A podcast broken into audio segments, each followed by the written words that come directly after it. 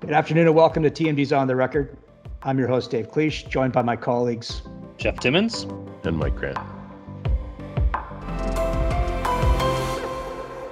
T M D's On the Record. Uh, this is where we talk about the relationship between brands and customers. Uh, first off, I just want to say a little bit sorry that we've taken so long to come back to you with another episode. So we've been dealing with some some COVID delays and access to our studio. Um, we're still recording remotely today, um, but it has put a bit of a of a dent in our time schedule. So what we wanted to do, because we're still queuing up our next speaker, who is going to be awesome, by the way. We're really excited to bring uh, that conversation to you. But what we wanted to do is follow up the last episode and the conversation, the two-parter that we had with Anya Clock. Um, we had some really good feedback from our network um, following that episode, and we actually just thought it would be great to come back together and have a conversation about it, because they really put forward something that was really, really interesting. So let me summarize it for you. Um, and then, you know, we would like to have a bit of an open conversation, and hopefully it triggers um, some more feedback from anyone who might be listening. And and I think some of that fact that it's really great feedback is the fact that we got feedback. There's someone actually listened to you guys talk.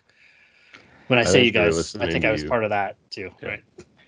Yeah, that was, you were partly responsible. Just oh, right. a, a sliver, but yeah, you were partly responsible for the feedback. But the feedback was really good. And the comment was basically this. So after we had the conversation um, with Anya, we talked a lot about the dynamic behind raising um, funds. So behind fundraising, we talked about the the difference between philanthropy and fundraising. We talked about what that means to an organization as far as right people doing the right thing at the right time, having the right skill sets, and just the environment that fundraisers um, have to work within in order for them to be effective uh, on behalf of their mission or their cause. So the feedback was basically recognizing, like, yeah, good conversation. However, interesting dynamic in the fundraising space. Um, and they referenced sort of the Caramilk secret, right? So how, everyone knows the story. Well, people our age know the story. How do you get the Caramilk inside the Caramilk bar? Really, really interesting metaphor. And, and basically what they were talking about was fundraisers know um, that it costs money to raise money. Fundraisers know that they have to invest in the organization, um, in the not-for-profit. They have to make investments on behalf of the mission and the cause so that they can continue to engage properly, so they can continue to grow their um, their ability to influence donors, and so that they can continue to connect in meaningful ways that advances the mission and advances the, the, the cause.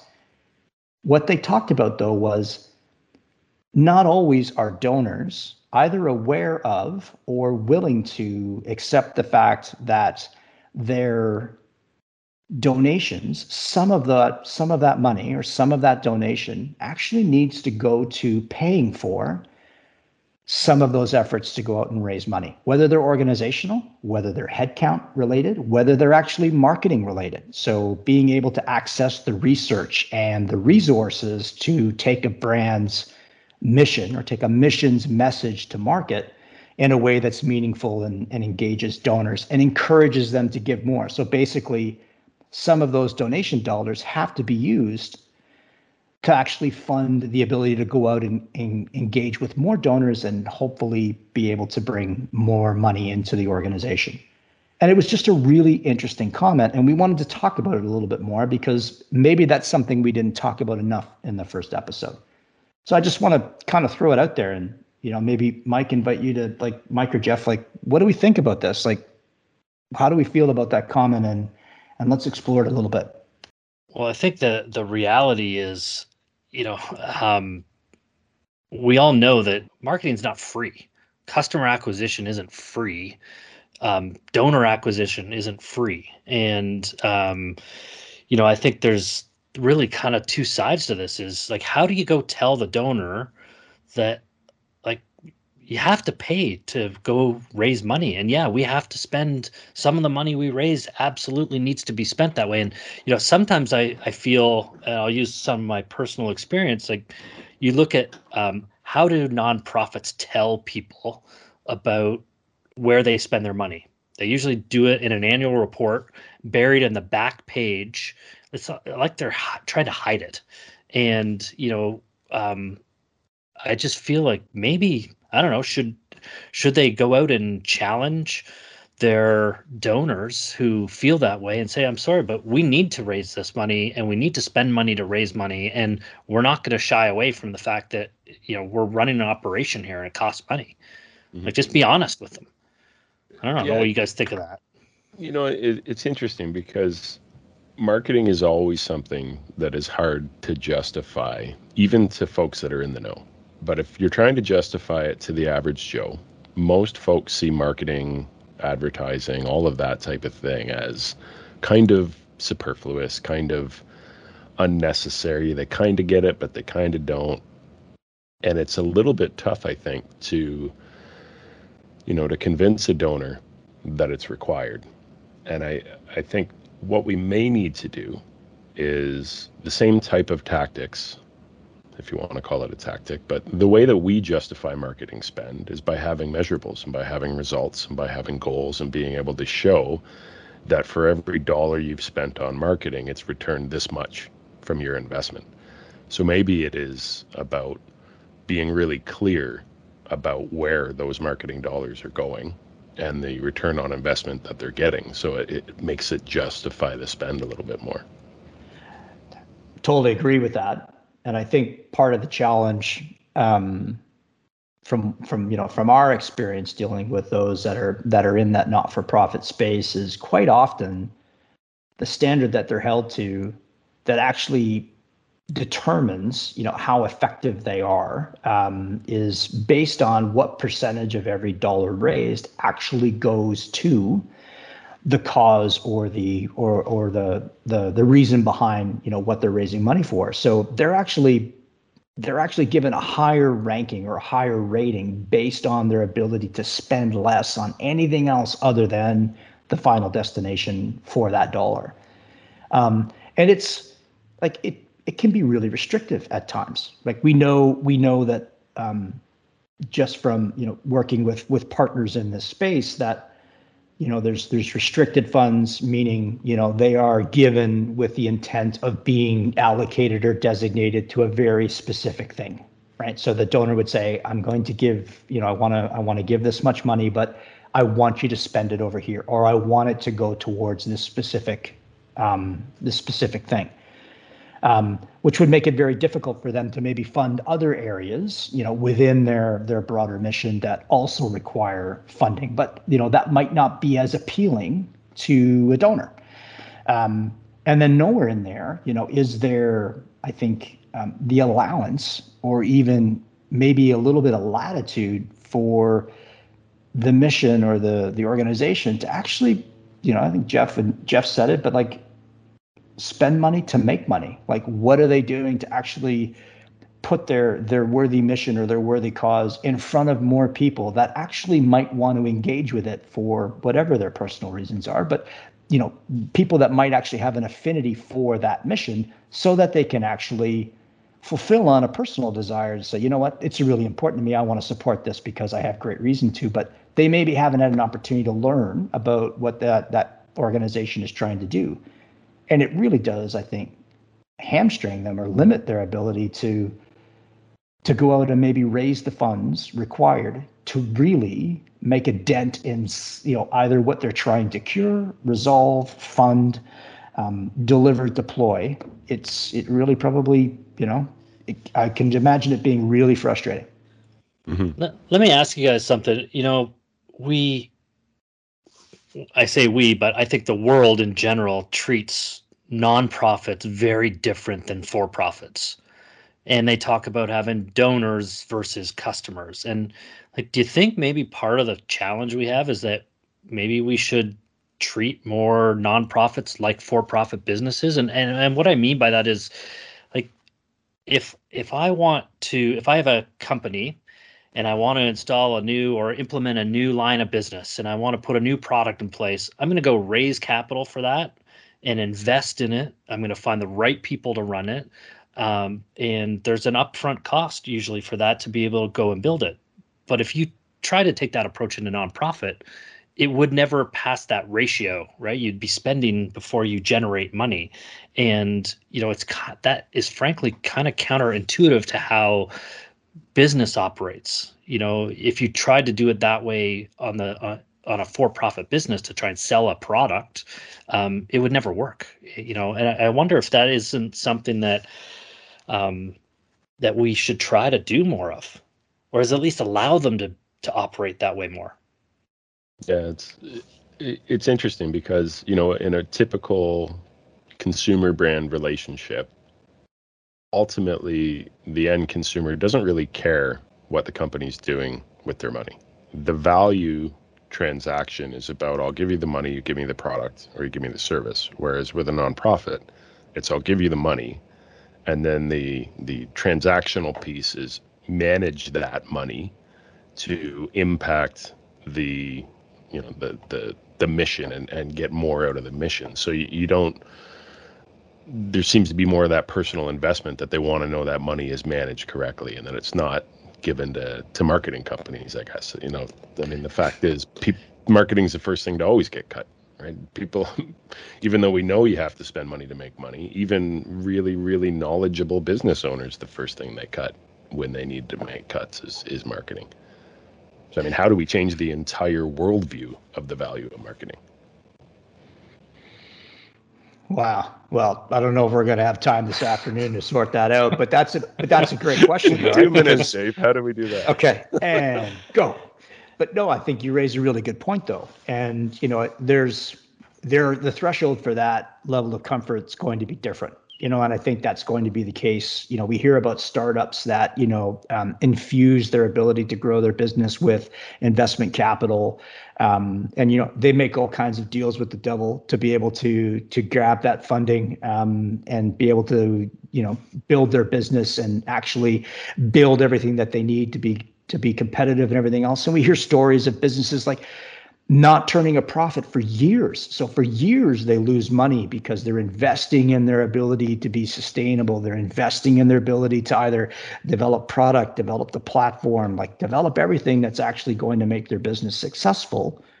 Not-for-profits don't have that opportunity ever. Like not even, no. not even, not even a, a for-profit organization that, you know, like we've, we've been through this as a company where we have, you know, certain periods in our, in our, um, in our operations where it's an investment year because we actually need to invest back into the organization. And, you know, we make a conscious decision to like, okay, we're going to have less profit that year because we're actually going to pour that back into the organization.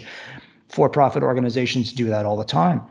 How does a not-for-profit actually invest in itself where they realize, you know what, our technology isn't where it needs to be, right? I mean, Mike, you've worked with some partners about embracing the, the the value of a C R M and being able to use that so that they could manage their communications more effectively and everything else. And but that's an investment that they have to make. How do how do not-for-profits make investments in their organization, which might come at the cost of donor dollars in order to be able to fund that? And uh, you know, yes, absolutely about the investment piece, but even just the you know the opinion of using a C R M in a nonprofit. Uh, I've had a lot of folks who just, they feel icky about it. The idea of using sales tools to try to drive the mission forward for a lot of purists in nonprofits feel like somehow they're selling out or that they're getting too salesy or that they're not grassroots or pure enough or, or those types of things. And I don't mean that to be um, condescending in any way, but it's difficult when you're trying to convince an, an industry that is Um, you know, philanthropic to kind of embrace sales techniques to drive their mission forward. That, that's a tough sell. And we're seeing that turnaround. I mean, we talked about this in the last episode. We're seeing that turnaround, but there's still folks who are like, uh, this feels feels a little too salesy. Yeah, it kind of goes back to that idea of like, do we need to treat our donors more like customers? Like it, you know, it's still, you know, it's a, it's disposable income. Either way, any way you look at it, you could spend that money somewhere else and you choose to spend it on, you know, a donation to a cause that is going to give you a return of some sort. Um, you know, and I, I wonder a couple of questions. One, do we think that um, that the nonprofits can afford to measure things? It's going back to something you said a little while ago, Mike, but can they afford to invest in the measurement tools required to be able to understand or communicate where their dollars are going? And and then just a, I'm going to call it more of a conspiracy theory, or uh, it's our, our tenth voice principle is, you know, they can't, like Dave, you said, they can't afford to lose money or have an investment year as a nonprofit, because we're asking them to solve the world's greatest problems, and yeah. they have to continually invest. But is it they can't do that because they have fear that their donors um, don't trust where they're putting their money, you know, or how they're using the money? And like, why do they bury it? Why can't they just come out and say, this is where I put the money and this is what I need to do um, to be able to go, you know, find a cure for, like, you know, like if we could come out as an example, if we could come out and say, here's where we're putting the money, here's where we need to invest. And the result is we're going to cure leukemia, you know, and uh, anyhow, just a, just a thought. Go ahead, Dave. Yep. You and I both inhaled at the same time. Both of us, both of us wanted to jump just, in there. Just inhaled air, though. Yeah. Right? It's just, yes. Sure. That's it. That's it for today. Yeah. No, listen, I think it's a really good point. And um, honestly, I don't know what the answer is. And I think that's why the comment struck us as so relevant, because it truly is the Cadbury secret. Like, how do you get the Caramilk inside the, the Caramilk bar? Like, how do you, how do you enable an organization, and Jeff, you're right, how do you enable an organization to solve? And listen, we we are the ones that are asking them to do this, right? So we are the ones as a society or as a community that are setting the expectation. So if you're the Heart and Stroke Foundation, we kind of want you to, you know, come up with, you know, research and and fund cures and treatments that actually, you know, reduce the the impact of of, of heart and stroke conditions. Um, we've tasked them with some pretty significant missions.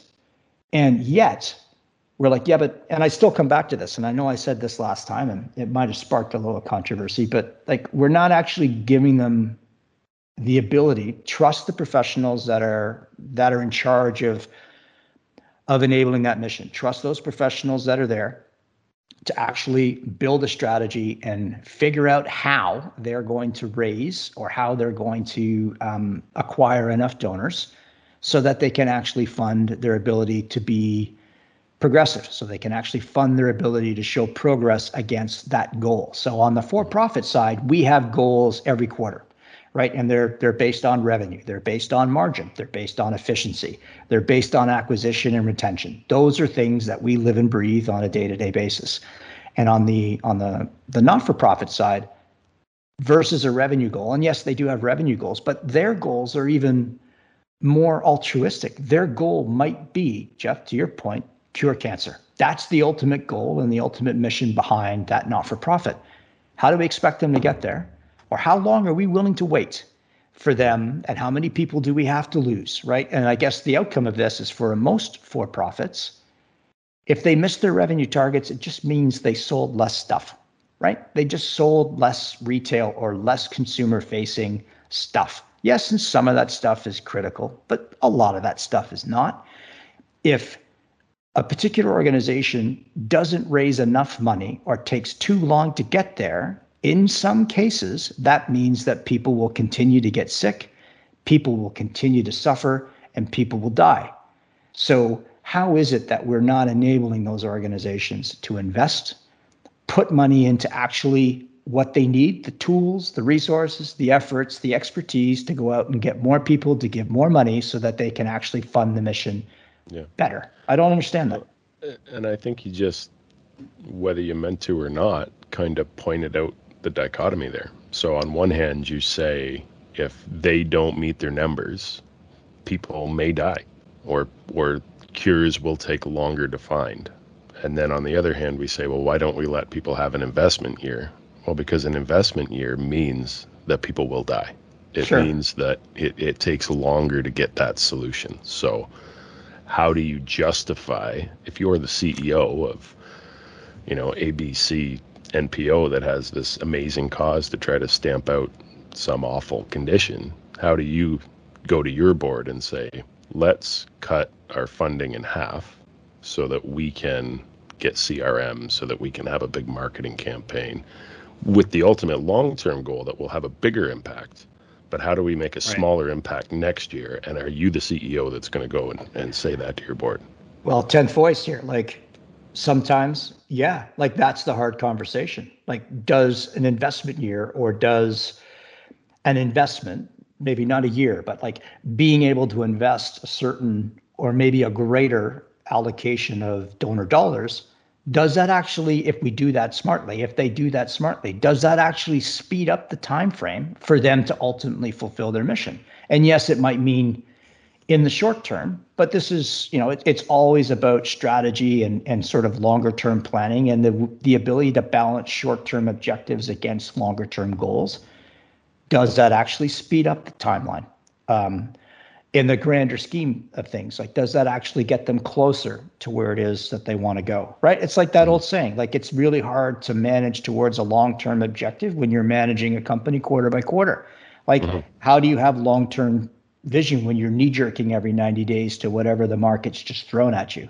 Mm-hmm. Um, anyway, I just...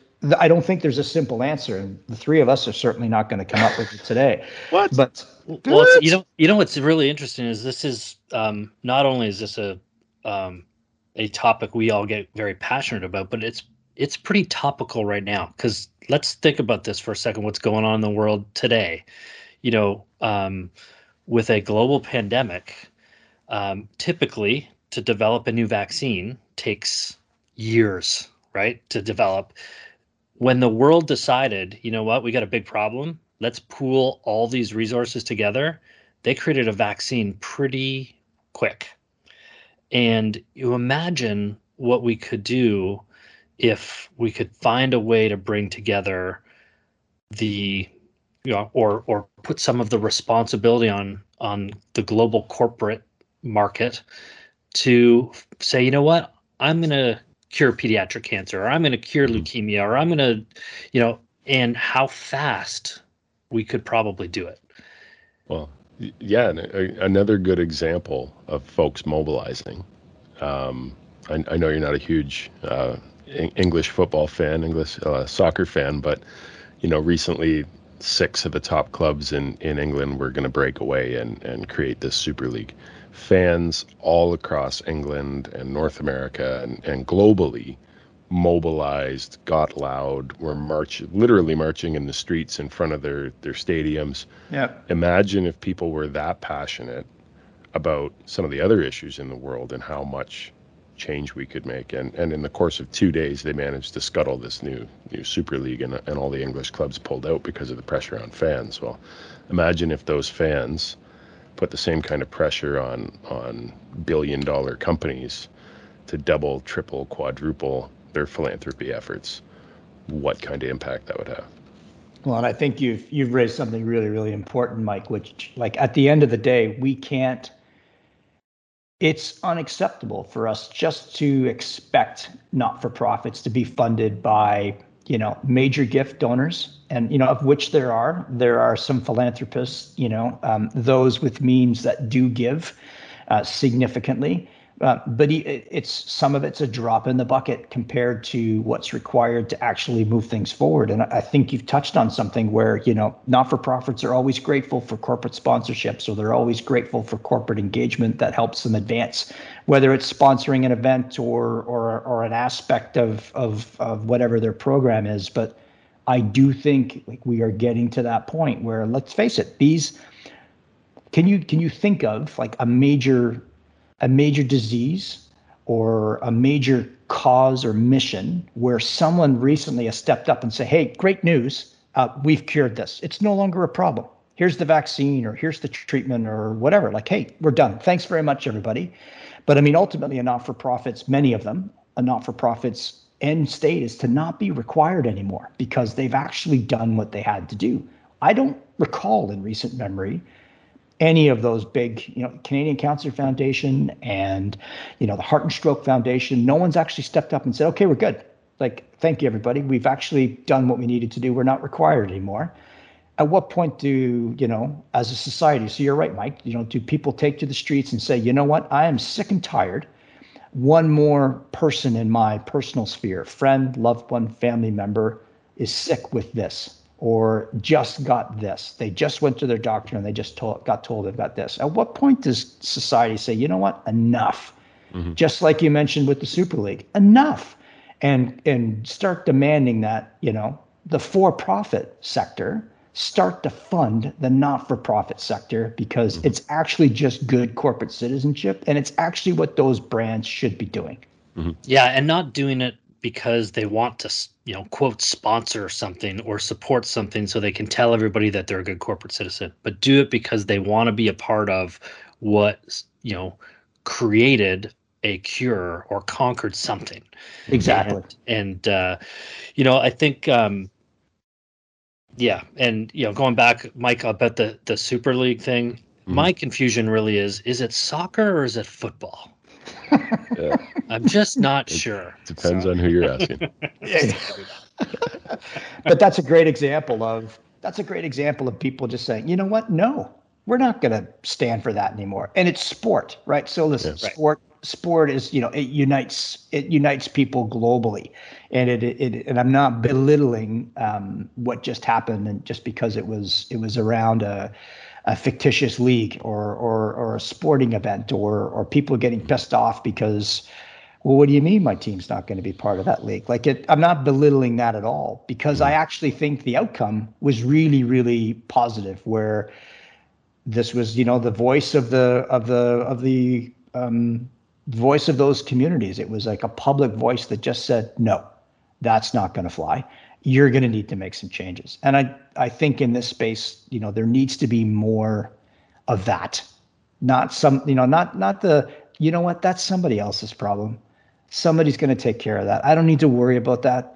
Um, someone else is going to take care of that, right up until the point where they don't. And right mm-hmm. up until the point where now it's personal because someone in your network is impacted by it in some way. Can I can I take this back um, for a second to kind of where we came from, which was this comment from um, that came to us around um, this challenge of telling our donors, you know, mm. like, you know, maybe there's some nonprofits listening, um, but I think the idea is like, if anybody, like, how do we go and and the model's broken. How do we go and say, you know what, we're going to do it differently. Let's stand up and scream out to everybody.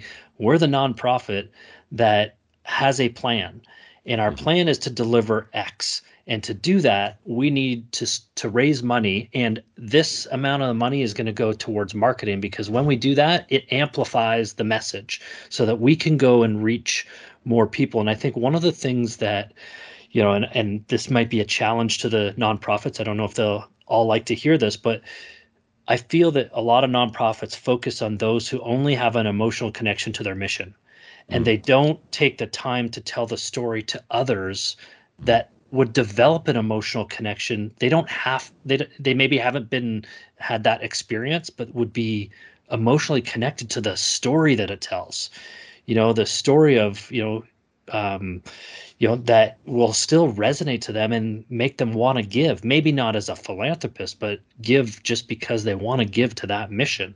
And, but to do that, you got to spend money to go reach those who are not emotionally engaged in the brand or the product. Um, and I think that's one of the big challenges that nonprofits have. Mm-hmm. Could you be, this is just spitballing here, but rather than a nonprofit who is regulated in specific ways, could you be a for-profit business with a commitment to operate at zero percent profit? Uh. With with an altruistic mission? Could you be a private company committed to stamping out cancer and just basically say, we want to, like, I mean, I don't even know how you do it, but is, is that something that, you know, to try to color outside the lines, to try to get around some of the, you know, the spending restrictions and the, the percentages that seem to hamstring nonprofits? That's really interesting. And as you're saying it, I'm wondering, like, does it need to be, do they need to agree to not turn a profit?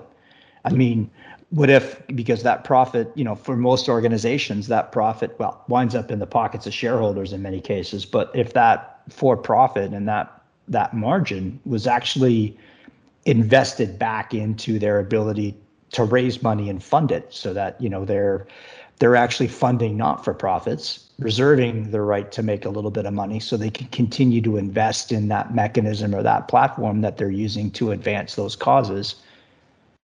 I mean, profit's not a dirty word, right? I mean, and I think that's part of the stigma, is that it's every for-profit business needs to make money.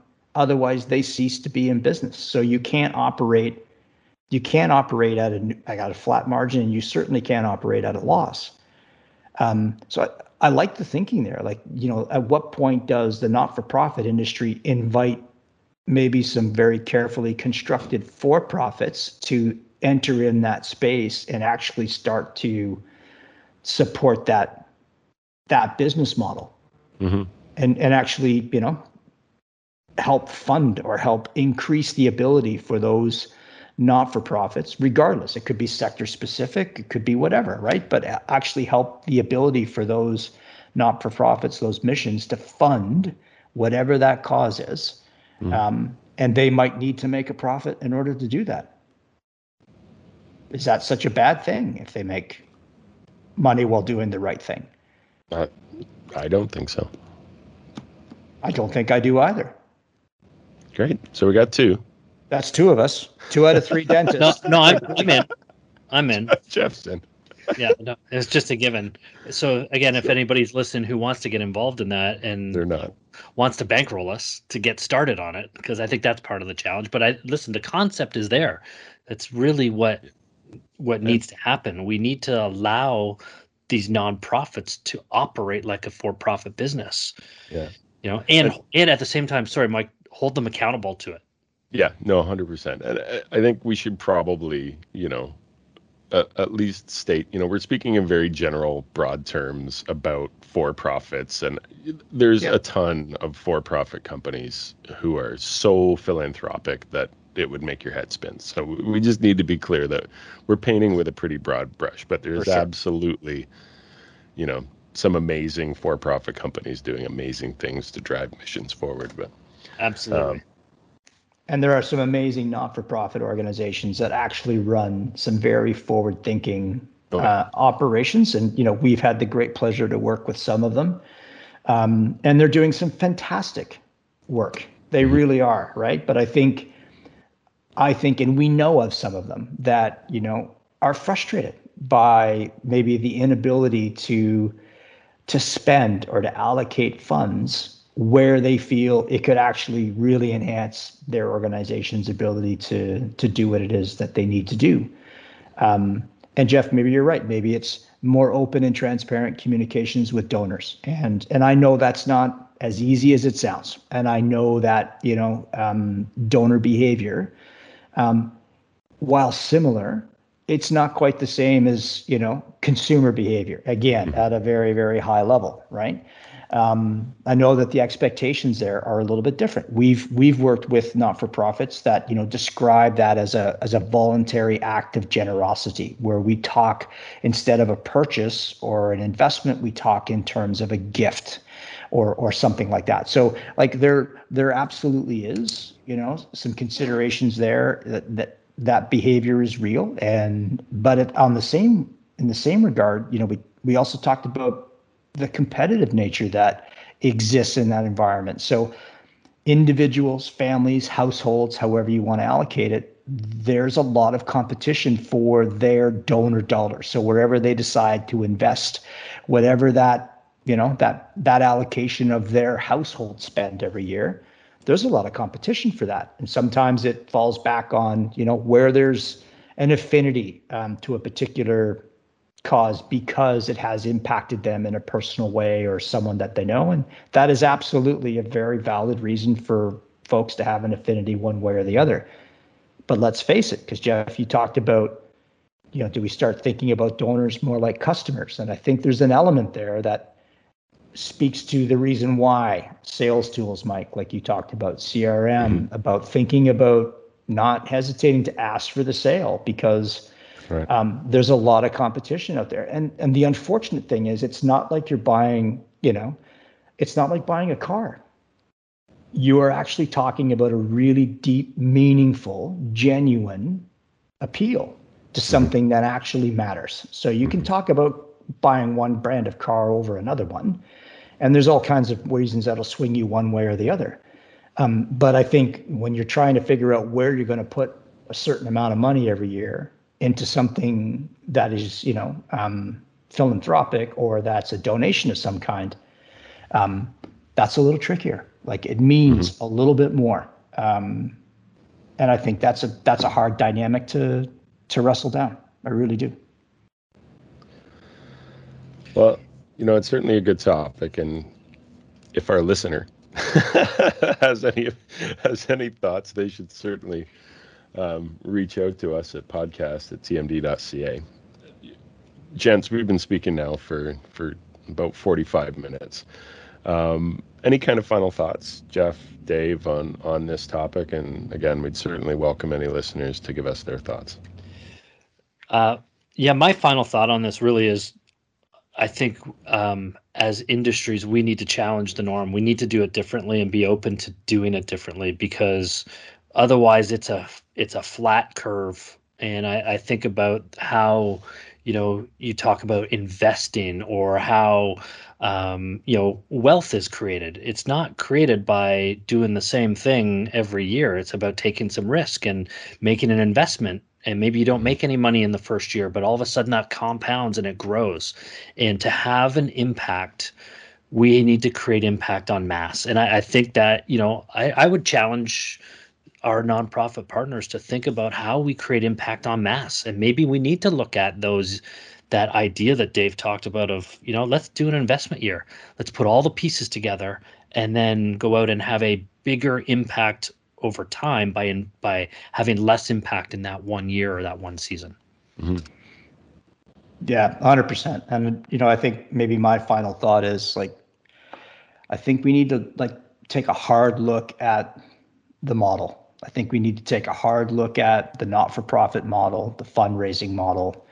Um, you know, it goes back to, and we've all collectively talked about this, we've asked, like, these not-for-profits to really solve some very difficult problems. Like, act, frankly, like problems that really matter, right? So problems that affect um, people's lives and, and their livelihood and um, their mortality, for that matter. Um, I think we really need to take a look at the model. Like, are we actually putting them in the best possible position where they actually get access to the funds, the resources, the people, tools that they need to do the job well? And I don't know that that happens without having the for-profit sector um, or for-profit playing a much more active role. And, like, you know, you said this earlier, both of you, like, there are a lot of organizations doing some really great things. Mm-hmm. Um, and we can't discount that. There are a lot of organizations that have fully embraced their corporate responsibility, and they're doing some dynamite work, and they're, mm-hmm. you know, they should be commended for that. Absolutely. Um, but I still think that is too much an exception versus the rule. And mm-hmm. I think that there needs to be much, much more, and not just, you know, every once in a while. I think it needs to be baked into, there's a corporate responsibility component where, I don't know, is there a percentage of revenue every year or a percentage of profit that, you know, organizations should be investing back into the not-for-profit space to help advance, um, you know, those, their abilities to, to mm-hmm. contribute to their mission. Mm-hmm. And it's not an easy, it's not an easy problem to solve, but I think we actually need to start looking at a solution, not just how do we raise money. I think we need to figure out how we fix the model. Yeah. And I, I think, you know, just in closing, more of this, more discussion, the, yeah. the more discussion we have, the more ideas we're going to get, and the more ideas, the, you know, the greater chance of affecting change. Awesome. So I'd say, gents, you know, thanks very much for the conversation today. It's been fantastic. And if there are any listeners out there, thanks very much for, for listening to what we have to say. We always welcome feedback and thoughts. So you can reach out to us at podcast at T M D dot C A. And we'll be back in a couple of weeks with our next episode.